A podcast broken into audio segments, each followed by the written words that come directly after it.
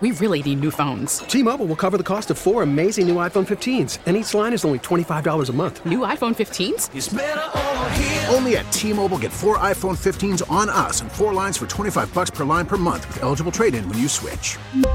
Minimum of four lines for $25 per line per month with auto pay discount using debit or bank account. $5 more per line without auto pay, plus taxes and fees. Phone fee at 24 monthly bill credits for all well qualified customers. Contact us before canceling account to continue bill credits or credit stop and balance on required finance agreement due. $35 per line connection charge apply. Ctmobile.com. Conservative. What I don't like about Washington is they're very nice to your face, and then they take a shiv or a machete and they stab it in your back. I'm a Wall Street guy, and I'm more of a front stabbing person, and, and I'd rather tell people directly how I feel about them. Liberal. Nobody talk about politics. Like, don't say anything. You know. A marriage that's been through it all. She has filed for divorce over his naked political ambition. These are the views of a couple in love, a couple with children, a couple with differing opinions and perspectives, a couple that survive. He's kind of like an impetuous guy. In, in many ways, that's great. In some ways, it's tough when you're married. What leads them back to each other? Communication, conversation, and a realistic outlook on the world we live in. Your hosts, Anthony and Deirdre Scaramucci. This is Mooch and the Missus. All right, we have a really special guest on our podcast today from Vegas. We have Governor Chris Christie, former governor of New York, of New Jersey. I'm so New York focused all the time. Um, thanks for doing this with Oh, us. great to be here. We got to hang out last night We and have a, a real conversation. Yeah, it's the first about time. family and friends and all that. Yeah, all No the real stuff, the good stuff. That's right. Right, the stuff that matters. So today we'll talk about what Well, I want, I want to also we can do a little bit of one both, thing fun and important is that some politics. my father-in-law. Oh, I told him last night. Well, I think it's told him. important to put it in, on the record. My father-in-law, who worked in the Kinney parking Yeah, system Kinney. for 40 years, uh, loved you. Wow. And He was like a blue collar that. New Yorker, really Blue loved collar, you. He like he totally related to you. He's trying to do the right. Like, hey, let me tell you something. That guy, he's trying to do the right thing. That's These great. other guys are a bunch of phonies, but that guy's trying to do the right thing. And so That's I, great. I want to thought share you were that. the real deal. I want to share that So with you because he was somebody that you would have loved, and he was the real. Deal. He was deal. the real deal. He was a sweet. He was a sweet guy, and we used to always laugh about him. You know, and I w- and when we walked out of the uh, that VIP dinner last night, Mm-hmm. I said, I wish you know. Unfortunately, he passed away, Chris, from uh, uh, Governor Christie from leukemia, and a couple of years ago, I said, babe, your father would be over the moon that you were Would've hanging out. fun. With, yeah, I be loved to hang out with over the moon, hanging out with Governor Christie, but. But you, you did an amazing job today uh, with the former Attorney General Sessions on the Mueller report. And so I don't want to have you go through the whole thing, but I want you to summarize it for me. I am not a student of politics. I don't have a lot of information about the, the whole thing, and but I trust you. So give us a little summary for someone that's listening to our podcast. Say, okay, what's Governor Christie's take on the whole thing? Uh, first thing that, that members of the public should understand is that Bob Mueller has said himself that everything he asked for in order to do the most thorough investigation he could, he was given.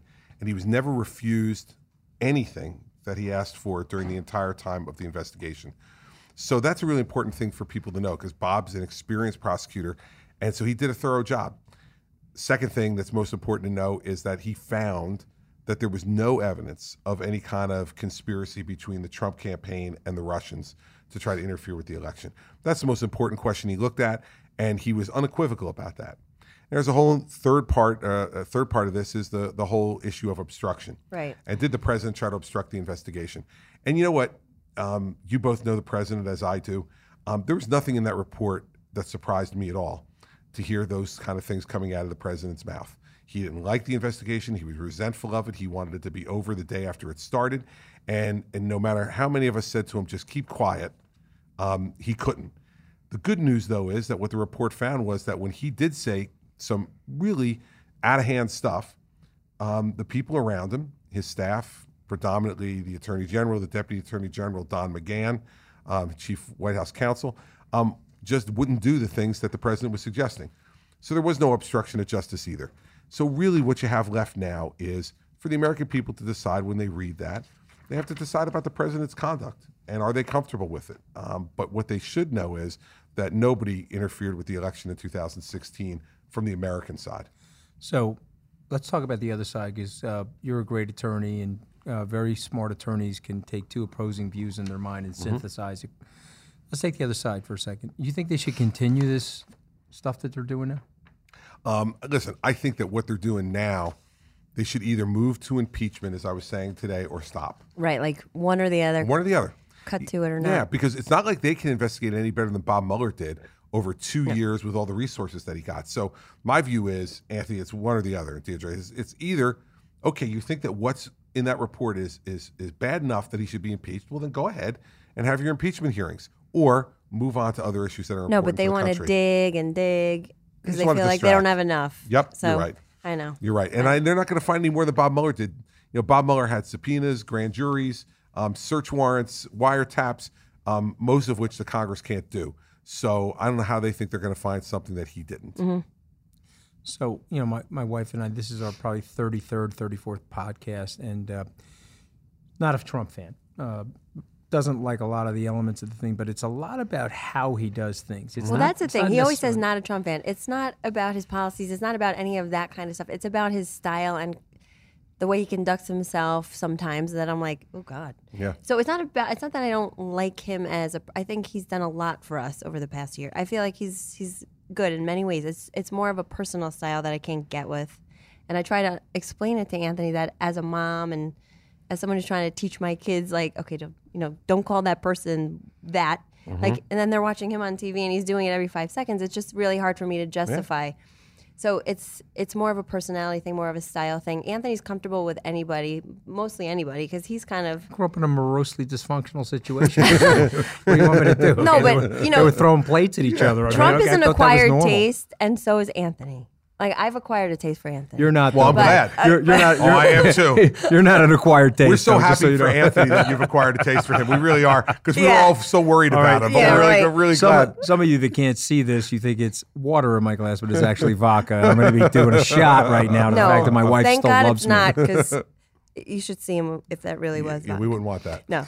So, wait, what were we saying? So now we're off No, on we're a talking about the here. style. No, he's just an Trump's acquired style. taste, and I and I like him as a guy socially, like when you're not the president. But it's just different when you're in that seat. He is totally different than anything we've ever had. You know what's funny? He knows that she doesn't like him, so he, he's always He yeah, works yeah, harder. Yeah, yeah. So uh, yeah, yeah. But yeah, like, your I always say doesn't like Anthony, me, why you does know? he care if? Who, then- why does he care if like just? You know why. I, You I don't. why. I You really why. don't know. why. E- E- Easter Sunday, he's yelling at me because I'm I'm trying to promote the free press, and, and then he's saying, "Is y- y- your wife stay with you? Is she, are you still married?" I said, "Yeah." He goes, "Oh yeah, she's a good woman. She's a good woman. Keep Yeah, her." yeah, yeah, And I'm It's like, just so That's silly. only because he knows But she doesn't like him. it's- You He's know a mean? salesman, you know. At Right, of course. I was saying this today in the panel that we did. At core, he's a salesman, and he wants to make the sale to everyone. Right. right? And what he's selling now is himself. And more than ever before, it's always been a huge element of it, the art of the deal, all that stuff. But now he's got to sell himself. And when and when he doesn't make the sale with someone like you, it drives him crazy. Isn't that funny? It drives him crazy. And he like- and he just wants i- i- it's it's out of proportion to your influence, right? Right. So Very much right? so. And so, but it doesn't matter to him. Like he can't fathom that somebody might not like him. You Right. Know? How could he just that be? can't process the information. So, so I, I was with Bill O'Reilly yesterday. We were doing an interview together, and so I don't think he would mind me saying this. He says, you know, he's, he's writing this book, The United States of Trump. It's going to come out in September. And he said, well, yeah, some days I'm in favor, some days I'm out of favor, some Mm-hmm. days I'm in favor. Describe your relationship with the president. Well, it's been 17 years long. I met him back in May of 2002, um, introduced by his sister, Marianne, who was a uh, at that time a, a circuit court of appeals judge in New Jersey, and she asked me if I would be willing to go out to dinner with her quote little brother, close quote, and that's when I first met Donald Trump, and our relationship up until the time we ran for president against each other was always incredibly positive, um, social. Mary Pat and I would go out to dinner with he and Melania three or four times a year, every year. Um, we would we were at their wedding um, at Mar-a-Lago yeah, I in could see you getting along with them great. We got we've got. You know, we're all well. like these like tri-state No area nickname people for Governor that Christie, though, right? no. no, no Yeah, nicknames see? for the people he really respects, Right, Anthony. yeah, you I saw that. that. You know, like Yeah Nancy noticed Pelosi doesn't have a nickname. Right. You know, Yeah, he's, no. Yeah, he doesn't she's mess with formidable. her. No. Yeah.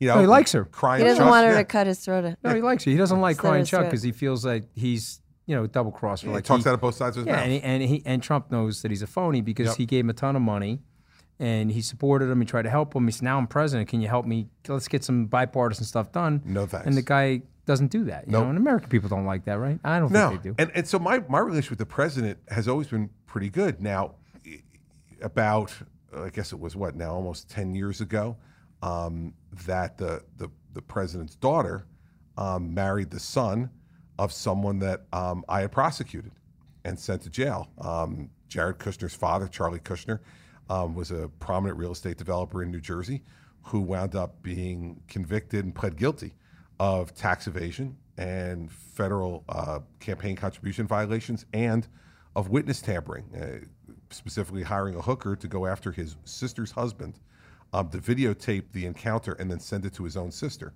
to attempt to intimidate her from testifying Oh, uh, in, in his case. Oh, that was all in your book, by the way. I Yeah, read all right. It that. was. And so, you know, that has caused some indirect strain with the president, obviously, because this is now his son in law. His son in law can't deal with the fact that his father committed these crimes. I mean, his father admitted that he committed these crimes. Somehow it's my fault because I prosecuted somebody who admitted the crimes they Yeah. took. So that's the biggest thing, Anthony, that's created a strain between me and the president. He and I have at it, as I know you do with him, when we disagree, because we both tell him what we think. Tell you something. I mean, I built it. my own company. You built your own career. You're on to building your own brand as a former governor. I mean, come on. You you, you don't want to be a. You want to be like these people that uh, form fit the president and they're like that. that I always say to Anthony, like you're just as smart, you're just as formidable. Like there's no reason that you should not say what you have to say. No. Listen, you res- you respect him, Of course, because he's of the, the president, office, Of course. and the office he holds. But that doesn't mean that he's owed to be agreed with all the time. Do you, do you, do you No, you actually owe it to okay, him so let, let, you let don't me, do that. Let me ask you a seminal question. Yep. Do you think he's got people around him right now that are not conforming and modifying their behavior to be with him? Sure. Who? Oh well, listen. I think Mick Mulvaney's a bit of a different guy um, than he So was. he's when he direct the with the. I don't know him, so he's direct with the president. He I- I tells think- him when he thinks he's going off the rails. I, I think he does. Now, I don't think he's always effective in being able to get the president to change his mind. But I think Mick's a pretty direct guy in my experience with him, and I think he's telling. Well, I've he's seen him telling the speak truth. many times. He's very smart. There's yeah, question and, about that. and he's experienced in politics, and so he's got opinions, and I think he shares them with the president. And I think, you know, under the circumstances that that job as chief of staff right now, how difficult it is, um, with both the president's own management style and the family dynamic, um, I think it's very hard to do that job. So I think Mick's doing a pretty good job. But I think, you know, other than that, um, there's not a lot of folks around him who are giving him the straight scoop.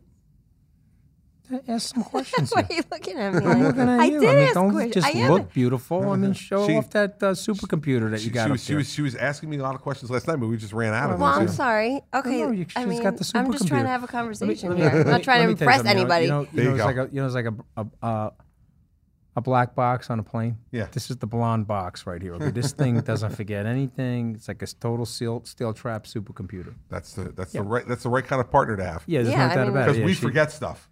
Well, I mean- We put stuff I- aside. Yeah, of course, because That's I'm what the our men do. That's what us. men I'm do. the absent-minded professor. Yeah. So Chris and I were having a conversation two days ago at 7 a.m. And then I, I said, was there and then, for and- that. yeah, and she was like counter. And I said, okay, you're right. I said, Chris, have you ever been right, Chris? No. Have you ever been once right? No, And listen, then you know what Chris says to me? You've met Mary Pat. Yeah. and, and, and, and, exactly right. And Anthony knows her. Anthony knows her better than most people because they were they were, ran in some of the same circles for a long time in New Yeah, York. in yeah, the, in the investment was in the money management business. So describe your wife for those of us that are listening in that don't know her. Irish Catholic, number nine of 10 children, um, who is very bright and completely fearless, and was taught by her father that she could do anything. There and that she Well, that's a should big- never she should never limit herself. And I think that's the only way someone like her at the age of 23 um, in 1986 gets into Wall Street How'd you meet her? college. Um, I went. Uh, she's a year younger than me. See, this is the stuff that's fun for me. Yeah. These are the questions I should be yeah, asking. she's she's a year she's she's a, she's a year younger than me, and I went to on the move-in day of my sophomore year at the University of Delaware. I went over to the dorm that she was moving into to see a friend from high school who was moving in, and I ran into her in the hallway, and I thought she was cute. So I just She started, is cute. Thank you, and I started to chat her up a little bit, and we became friends. But she was dating somebody you- else at the time. Did you meet to her? Like, were you like, No, aggressive? no, no. You because just like because Mr. she made Charming. It, what were no, you doing? she made it pretty clear. Oh, that she was in the with beginning someone that else? she was She dating. gave you the. Heisman? Eh, Not the Heisman. It was you more kind of you like didn't hit her with a caveman's club. did I, mean, you got a lot of I did not. Italian. in That you. waited till Did you- later. Did you? Oh, you did. So wait You hit her with a When caveman's he got the club? go later, ahead. later, You dragged her into your cave? And we actually I actually write about it in the book where like when I finally my senior year of college took that long? Yeah, well, she was dating somebody. Then I started dating somebody else. I don't want to waiting around, so I started dating someone else. And finally, we were both available in my senior year. Um, and I took her out one night and I kissed her, and she said, "What was that all about?" I go, "What do You're like, I've been it's all waiting two about?" years for that What do you one, think it's all Pat. about, right? So um, that's how we met, and um, we got married very soon thereafter. She we got engaged while she was a senior in college, and we got married the next year during my second year of law school, and we've been married now for 33 years. And See, the that's first how- kid, the that's how- first kid came when? Not till seven years later because we wanted to make sure we actually liked each other. and those first few years, You still trying to should be a figure that out, Chris, or no? yeah, those first. Well, we're gonna No, have to try he to told figure me out last night Anthony. that they're going to be empty nesters next Yeah. year, and that he's excited because they like each other. we actually have figured it out now after 33 years that we actually do like Let each me- other. Let me but tell the first something. six, seven years, I Anthony, got to know. It was not- it was I gotta tell you iffy? something. I got rough. to know her before I got to know you. She Yeah. totally loves you. yeah, no, we totally loves you. we have a great relationship. And, God bless and, you. Uh, and and so and we grew up together, right? And there's pluses and minuses to that. You know, it's it, in the early parts of the marriage. I mean, you know, it was rough. Well, we I mean, you were so young. during You were so young we when you were. got married. 23 and 22. We had no Separated money. in what way? By distance, or you get tired? We of each moved other? out on each other we moved out on each twice. other. Okay. Yeah, twice in our in our in our mid All right. twenties. That makes me feel better. She she she moved. I moved out on her first. I, I got out for Oh, so six now- months, and then she- she- and then I came back, Right. and we stayed together for about another two months. Then she moved out for so six you're even. You're yeah, even. we're even. See, we're not even. We're even. I'm not, I haven't gotten even yet. All right, so you're gonna get even. Get you even. shooting, you shooting the gun. All right, just no so you know, it all works out. no castration, no, no, lots of like no collusion, collusion? Ir- lots of collusion, and no obstruction. no, that's Okay? irreversible. You don't want to do that. Yeah. And No but, castration. you know, it was like those those early years taught us that we really did want to be married, and that it's work. And like you guys would say the same thing. Like none of this is easy. Oh no. She's It's great, work. though. So I mean, it, it is work, but It's work. we were saying also when you have things in common, but you also have your own life, it makes for a better relationship because you can do things together, but you also have your own identity. So Totally. it's like you do that and you come together and you enjoy each other. She has all her own identity. You guys will be great. good when you're empty nesters. Yes. That's my prediction. Good. I'm so glad. don't worry about it. So I I I, I want to ask you this question, and I ask people like you this all the time because we were talking a little bit about it in the green room. I'm trying You to take, predict what your risk what- taker. Yes, always happen. been. What's the biggest Yeah. risk that you've? T- well, I know he is. I'm, I'm Oh. leading him. I'm leading the Hello. witness here. I'm leading. He's leading. leading the witness. It's I'm- okay. I'm leading the He's a witness. Harvard Law School I'm guy. leading the He's witness. leading the witness.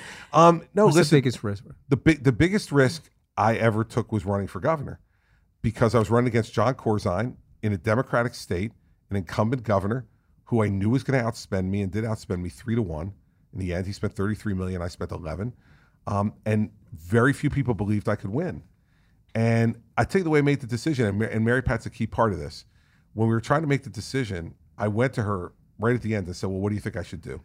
And she said, Listen, I don't really care. She said, I think whatever you want to do is fine with me. But she said, if you're not going to run, then you have to promise me that you'll have no regrets. Yeah. She said, because She'll I never hear the end of it. She said, I have no feel- interest, yeah. right? I have no interest in living with a man filled with regret. Mhm. Sitting around the pool in the backyard going, I could, I would, I should. I'd rather have you run and lose Mhm. than not run. And Great it was really great advice. And so it was the last piece that allowed me to take that risk with a really, you know, committed and clear mind. So I think it's the biggest risk I ever took. We really need new phones. T-Mobile will cover the cost of four amazing new iPhone 15s, and each line is only $25 a month. New iPhone 15s? Only at T-Mobile, get four iPhone 15s on us and four lines for 25 bucks per line per month with eligible trade-in when you switch.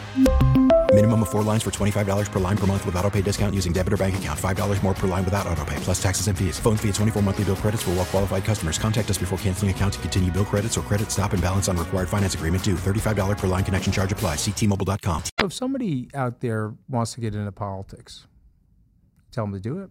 Sure. Just tell us why. because it's the place where you can make, if you're good at it and you're committed to it, the biggest difference in the shortest amount of time. Because you're given authority that is outsized often um, to your experience, uh, sometimes outsized. You kind of learn on, on the job, right? You do. Yeah. You have to. And when I was governor, I had to learn about all kinds of stuff that I had no idea about on the job and then become expert enough in it to be able to make decisions. and that's a really unique opportunity, and you can Scary, reach abroad. though. It is if the wrong people are there, Mhm. but if the right people are there, it usually is inspiring because Mhm. you see people grow. Mhm. Do you remember uh, when Bill Clinton was here, President Clinton? Yeah. You remember what he said? Well, he said a lot of things. well. I'm gonna, but I'm what gonna was repeat I think it's specifically it's right he in say? your wheelhouse. I, I asked him on stage. I was interviewing him. I said, "Sir, have you done more post presidency, or, or did you do more during the presidency?" Do you remember what he said? No. It was a brilliant. I mean, it left me. He said, "He said, Anthony, if I want to raise a foundation, it'll take me ten years to raise a billion dollars and to give it out." Oh If you're yeah, I sitting- do remember. Yeah, yeah. You're sitting in the Oval Office. You want to put malaria tents up. You strike a pen. A billion dollars of USAID goes to Africa, and you're saving 16 million lives that next year. It's true. He said so. You know. it's know, like real so- life monopoly. right? That's what he Yeah. said. He said it was. It, he says the power that you have in a position of government because you really have the collective will of the people and their treasury behind you. It's totally true. And I will tell you, when people, because I get asked all the time now in the 16 months that I've been out of office, what do you miss the most? And I tell people all the time, the thing that I miss the most is being able to get up in the morning and see something I don't like and be able to change it. Mhm. As governor, if I saw something I didn't like in the state, I had a pretty good chance, if I wanted to, to get up in the morning and figure out a way to fix it or change it.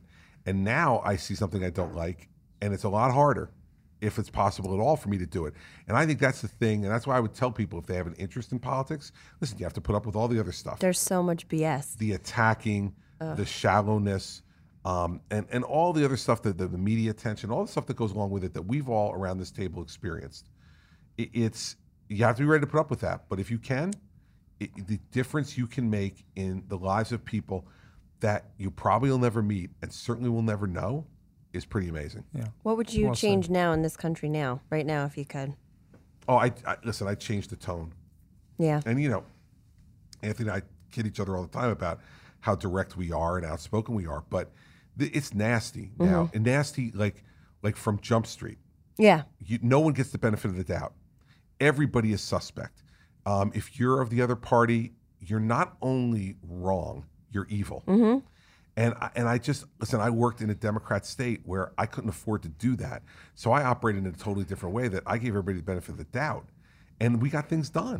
But that's just like a better way to live life, not just Mm. in politics, but in life. Absolutely. You can't go around it being that bitter or negative. It's just like a poison. And I think that that's what's happening to the country right now. It's been going on. I really think since the Bush v. Gore um, election, I think it has been building towards what's happening now in the country for the last, you know, 20 years. 20 years, yeah. And and I think that you know, the one thing I've said to people is if the president is reelected, which if you if you ask me today to guess, I'd say he's going to be. Yep. That the one good thing about it, amongst other things, will be that after eight years of Donald Trump, the country will be exhausted. Will be absolutely. I think a- lot of people are exhausted now. Right, and I think that the, those who aren't will be by the end of eight years of him, and it's going to force us. It's gonna be to like reassess it. yeah. It's, it's going to be a time to hit a reset button. Yep. Because no one can take it to the level that he's taken it to, and and I think he's just a unique figure, personally and politically in our country's history. I don't think he's changed the Republican Party forever, and I don't think he's changed the Republic forever. I think it, and and he would love that, that it's unique to him. Well, Most other people would want to change it forever and want a legacy. I don't think he's the least bit interested in that. no, it's He his thing, and that's like how he'll be remembered. Exactly. He wants to. I think he wants to look back and say he's the only one who could have done that. So there that are no love it. Dems that are come to mind that can compete with him, right, for 2020? I think the only person who could give him potentially give him a hard time is Joe Biden. Right. And I think the reason for that is is is Biden can appeal to those blue collar white workers in Pennsylvania, Ohio, Michigan, and Wisconsin, where the president, you know, won the presidency by tens of thousands of votes in those four states. If if if he were to peel those voters off, the president would lose.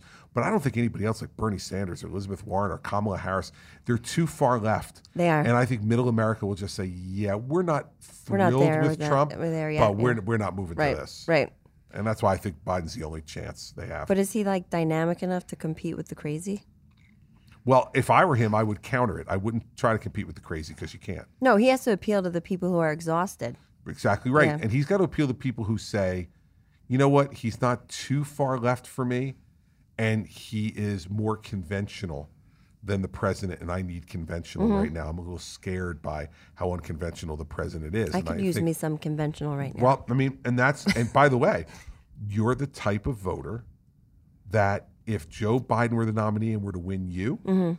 you're the kind of voter who gives him the She's- election. She's voting for Joe Biden, right? A, a She's suburban, a She's suburban exhausted. mom who's generally conservative in her policy views, as you Mhm. were saying, you agree with Donald Trump on the policies, but who is exhausted by the personal dynamic and just says, you know what, I'll trade a little bit off on the policy to get more stability from the That's me personality. to the T. So Jim Murren, uh, CEO, chairman of MGM Grand, Mm-hmm. uh, was here this morning. Uh, we have a great partnership. Uh, Ten years at the Bellagio. He did a fundraiser at the Nomad last night for uh, Vice President Biden, and they raised a half a million dollars in two hours. And Heather Murren, we were talking, and I said, you know, Joe's slogan should be "Same policies, less crazy." You know, like taste great, less film. Yeah, yep. Same policies, less crazy. But I mean, I just wonder why the president needs to go in that direction with like you know tutte pots, you know. Anthony, you know that's who he Tutte is. pots. Yeah, he can't help it. That's right? who he is. Like, there's one relief about it, which is that he's not pretending to be that. Right.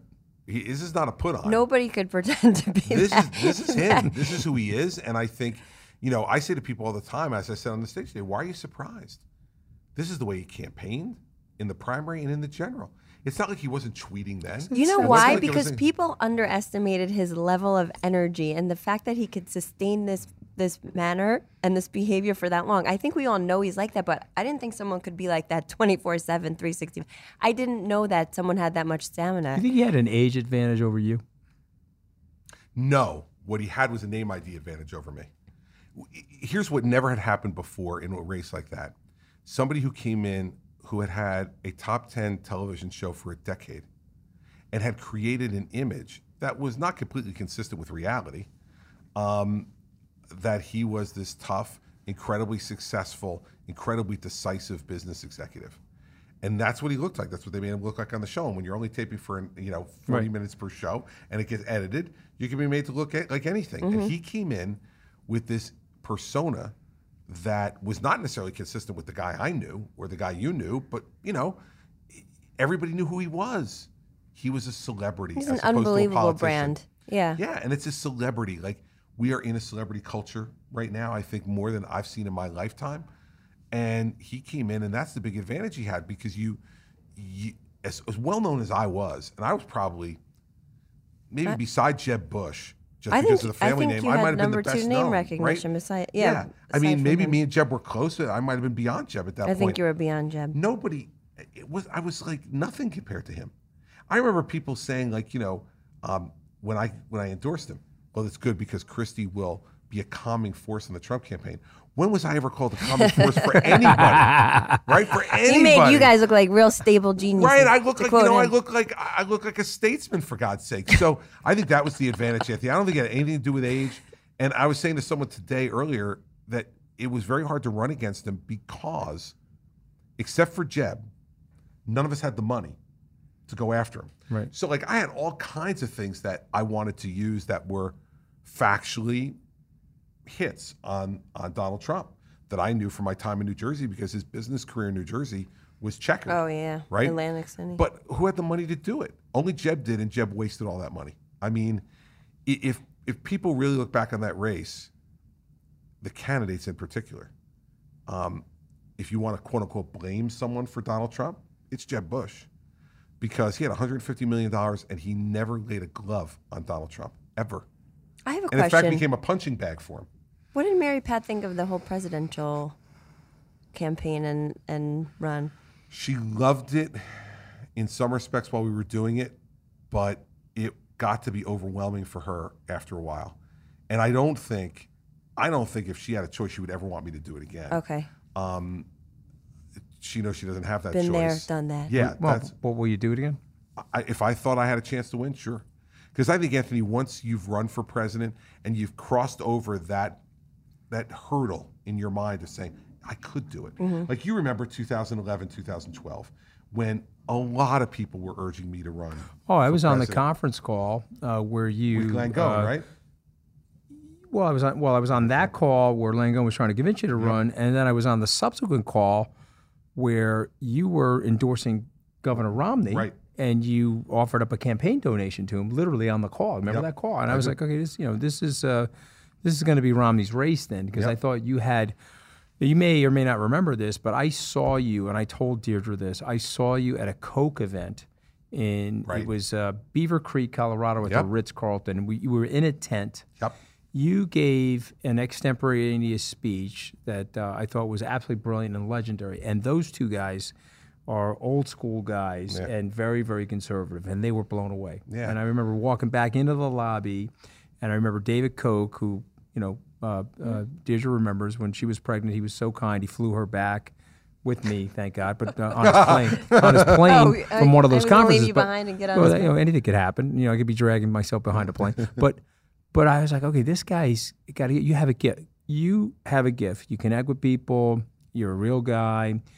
You really don't care, and, and I mean this from a, a Yeah. s- super comp. You know, I think we're I, I think we're going to be ready for that. I think the next generation, like when I talk to my kids, I bet they're probably not too dissimilar from your kids. My adult children. I mean, we have a a five and almost two year old Yep. together. I have a we have adult children. Um, they're like, hey, Dad, we, we, we're, we're done with this nonsense. Okay, we, let's just get the policies right. That's Yep. you. Yeah, and I that's think- your brand. And I think you know, like in eleven and twelve, in eleven, when I really made the decision, despite all of the encouragement I was getting from a lot of really influential people, in my heart, I didn't think I was ready, and so I just said, I can't do you this. can't do I right can't do it. You know. Uh, but when 16 comes and you think you are ready, once you've made that decision in your mind, like you look at it, you say, I could do this job and I could do it well, then I don't think it ever leaves you the interest in doing it. Mhm. But I would say this there's no way, and this is what I'd have to convince Mary Pat of, there would be no way I would do it unless I thought I had a legitimate chance to win. Because you put your family through so much when you do it that if you're just doing it on a lark for your ego, I think it's unfair to your family. You're right. And and, and, and ultimately unfair to you too, Mhm. although you wouldn't see it that way at the time.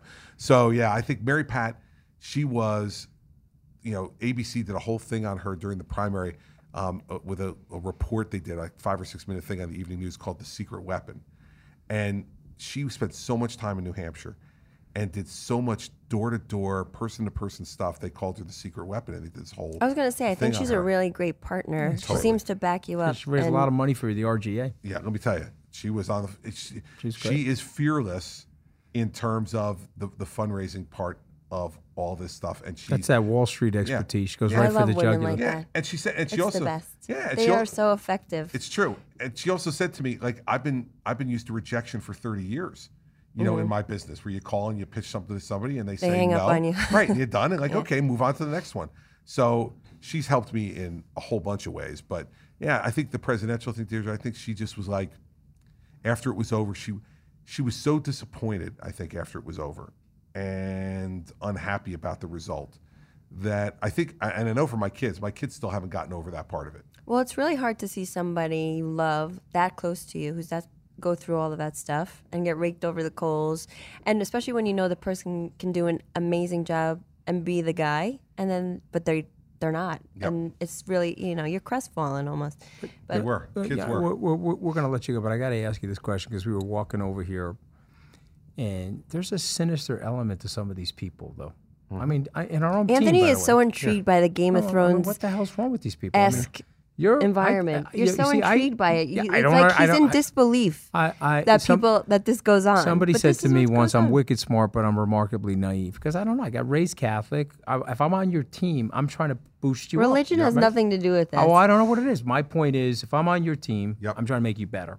I'm not interested in trying to stab your eyeball out. Nope. I, I mean, I, I'm not going to mention names, but I find these people like disgusting. I mean, what, I mean, what But, the but you know what? It, these people? you know what it is. I, I I really believe that it's people who have lived an entitled life believe that they're entitled to move the chess pieces of other people's lives around as they so as they wish. Yeah.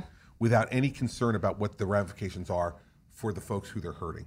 And and I could just tell you that like I think and I think where the religious part that you brought of it brought up comes in is is an ethic, a cultural thing that comes Cultural. from that, It's right? cultural. I want to do the right thing. And- I'm, and I'm here it- visiting the planet. I want to do the right thing. I'm not interested in destroying somebody else. and, and and part of it is like listen uh, you and i have both over the years have had plenty of legitimate disputes with people where we fight and we fight hard and we fight for what we believe in but it's never about just destroying someone. It's about trying to achieve something that we think is noble to achieve.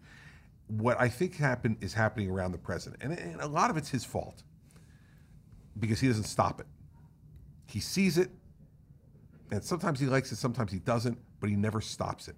It's people who think that they're more important than the country. Mm-hmm. They're more important than what's going on there, and that they want to exclude anybody from being around him who could be an effective truth teller because they might at one one day say something different than they're saying, and that's that's evil stuff, and totally it's and, true. and it's and it's counterproductive. And I've said this to the president a number of times, and I'll say it, Anthony. I mean, I, I think, you know, I told him that there were there were nepotism laws put in place in this country in the 1960s after After Bobby after Bobby yeah. Kennedy was the attorney general, um, and for good reason, Mm-hmm.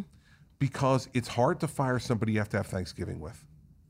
You know, it, it, you, you're, you, someone does something wrong, and and they deserve It's just to a different fired. relationship that should it doesn't really mix. It doesn't mix, and it's not. it- listen, the president has lived his whole life, both as a child and as an adult, in a family business. Mm.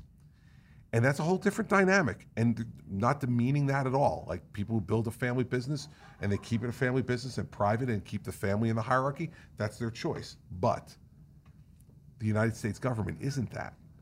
And so I think that part of the problem that the president confronts every day is how to balance that dynamic. And and I, I'd say to you that you know the, the, the, the last part of it is that you can't um, you can't understand fully how it impacts everybody else in that building because you make a you're in, you were in the building for a while you make a you make a policy argument that you believe in right and and all of a sudden like you think you've gotten somewhere then the everybody leaves the room And but only a few a people get to go up to the Right. residence or go to Mar-a-Lago or go to Bedminster and then all of a sudden something you think you decided becomes something completely different and so then everybody walks on eggshells around the people who are in the family who can have influence. And that, in the end, what I've said to the president over and over again is you think that helps you, but it doesn't.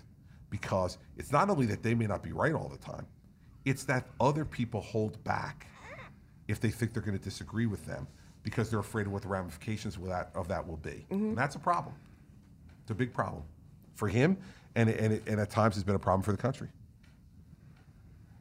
Is that So pretty I think it's. I think it's. I very just well came said. away smarter from this podcast. You came away. She's Definitely. smart. Trust me. Yeah, no. No. know she's wicked We smart. No, she's. What? She's trying to Why are you pretend that hung she up came. on that?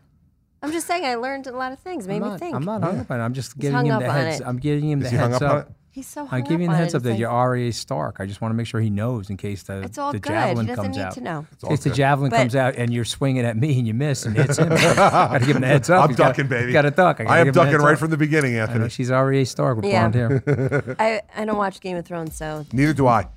I don't watch Game of Thrones. so to either. Me and you get- that that I gotta analogy get. I gotta. is like I'm, she's going to be watching season one with me. So I'll have to be talking to you. So, talk to my so kids Governor, about that. you, Yeah, you call- are a delight to be around. Um, I appreciate you coming out it's here. I hope pleasure. you're having Thanks a great. I hope you're having a great time. I am. And uh, and we're going to see you in New York Yes, and. New Jersey.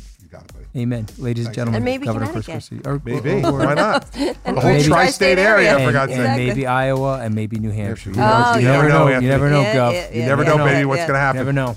All right, All right, amen. thank Life you for long. being with All us. right. Thank Thank you. you so much. Thank you, guys.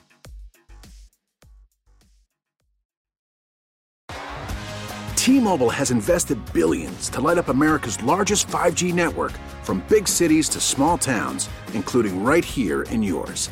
And great coverage is just the beginning. Right now, families and small businesses can save up to 20% versus AT&T and Verizon when they switch. Visit your local T-Mobile store today.